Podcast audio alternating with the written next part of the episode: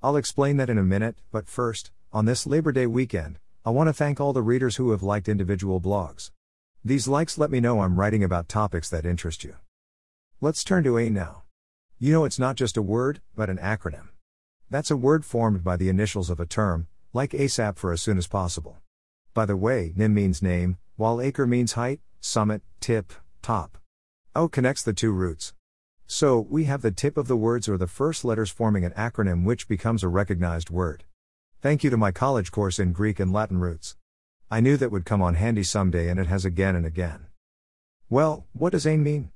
It is the acronym for allergic interstitial nephritis, which is a mouthful itself. Allergic we get. That's a common enough word. Interstitial, though?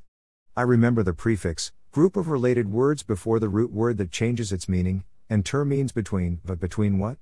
Merriam-Webster Dictionary at https colon slash slash bit.ly slash 3h3cf0h, here we come. A. Situated within but not restricted to or characteristic of a particular organ or tissue used especially of fibrous tissue. B. Affecting the interstitial tissues of an organ or part. I wonder if we'll need both definitions. I think we need to be reminded of what nephritis is before we can tell. Again, I remember from that college course so very long ago, funny what sticks in your mind, isn't it? That itis means inflammation. We know from all the writings about chronic kidney disease that neph means kidneys. Putting these together, we have inflammation of the kidneys. Let's take a look at my favorite dictionary again, just to be certain. Yep, there we have it at www.merriam-webster slash dictionary slash nephritis. Acute or chronic inflammation of the kidney caused by infection, degenerative process, or vascular disease. How do you define the whole term? According the excerpt from Nancy A. Finnegan and Khalid Bashir's book StatPearls on NCBI's bookshelf https colon slash slash bit.ly slash 31 zeets 2. Allergic interstitial nephritis, AIN, is the most common form of acute interstitial nephritis. It is most often caused by exposure to a drug. AIN is often associated with an acute decline in renal function and may be associated with permanent renal insufficiency. Acute? Oh, yes. That means sudden. It's the opposite of chronic, which means long term. Looks like we only needed the second dictionary definition of interstitial after all. So, this kind of nephritis is usually caused by drugs. Which drugs? I went to UpToDate at https colon slash slash bit.ly slash 3i4egs for the answer. The most common drug causes of AIN now include nonsteroidal anti-inflammatory agents, NSAIDs, including selective cyclooxygenase, COX-2 inhibitors. Penicillin and cephalosporins. Rifampin. Antimicrobial sulfonamides, including trimethoprim sulfamethoxazole. Ciprofloxacin and, perhaps to a lesser degree, other quinolones. Diuretics, including loop diuretics such as furosemide and bumetanide, and thiazide type diuretics. Cimetidine, only rare cases have been described with other H2 blockers such as ranitidine, 24,25 allopurinol. Proton pump inhibitors, PPIs, such as omeprazole and lansoprazole, 26 to 29 indinavir. 5 aminosalicylates, e.g., mesalamine.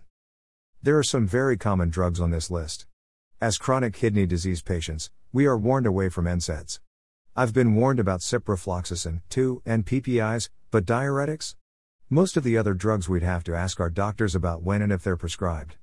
Then again, I ask my family doctor to check the effect of the drug on the kidneys when she prescribes a drug. She happily does so. You should note that many of these drugs do not require a prescription. In that case, speak with your pharmacist about its possible effect on your kidneys before buying any over the counter drug. Another possibility is using drugs.com or a similar website for possible effects on your kidneys before using any drugs. What are the symptoms, if any, of AIN? Well, much like chronic kidney disease, there are often no symptoms until it is quite advanced. Then you would notice the acute drop in kidney function.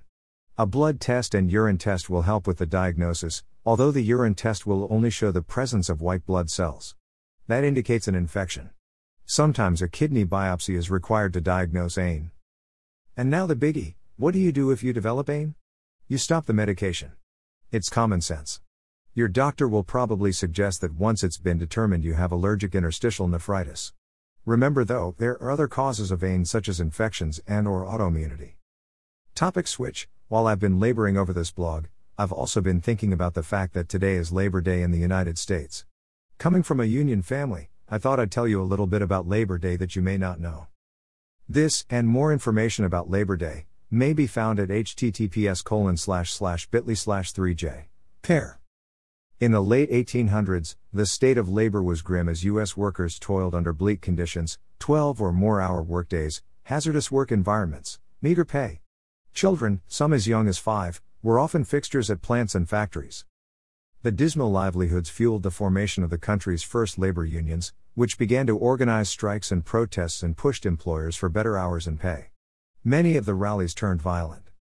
On September 5, 1882, a Tuesday, 10,000 workers took unpaid time off to march in a parade from City Hall to Union Square in New York City as a tribute to American workers. Organized by New York's Central Labor Union, it, was the country's first unofficial Labor Day parade. Three years later, some city ordinances marked the first government recognition, and legislation soon followed in a number of states. As many of you already know, my grandfather was an organizer for the Brass Workers Union. Many a time he'd disappear. He was jailed for his activities, but that didn't stop him. As you labor to avoid AIN and keep your kidneys functioning properly, enjoy the holiday weekend. Until next week. Keep living your life.